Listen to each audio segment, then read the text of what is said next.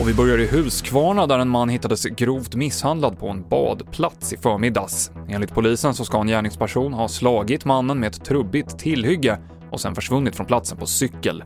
Ingen har blivit gripen. 38 godsvagnar från ett 8000 ton tungt malmtåg har spårat ur på Malmbanan norr om Gällivare. Anders Lindberg är presschef på LKAB. Det är ett av våra fullastade järnmalmståg som har spårat ur och eh, som du nämnde 38 av 68 vagnar som, som har spårat ur. Loket står fortfarande kvar på rälsen och lokföraren är oskadd. Jag har pratat med honom tidigare här idag. Enligt eh, Trafikverkets prognos så kommer det vara störningar fram till fredag. Och den danska gränspolisen fattade misstankar mot en man på Kastrups flygplats i helgen och han visade sig vid kontroll ha motsvarande 7,5 miljon kronor i dansk och svensk valuta på sig. Han har nu blivit häktad misstänkt för grovt häleri. Det här är det andra liknande fallet på kort tid på Kastrup.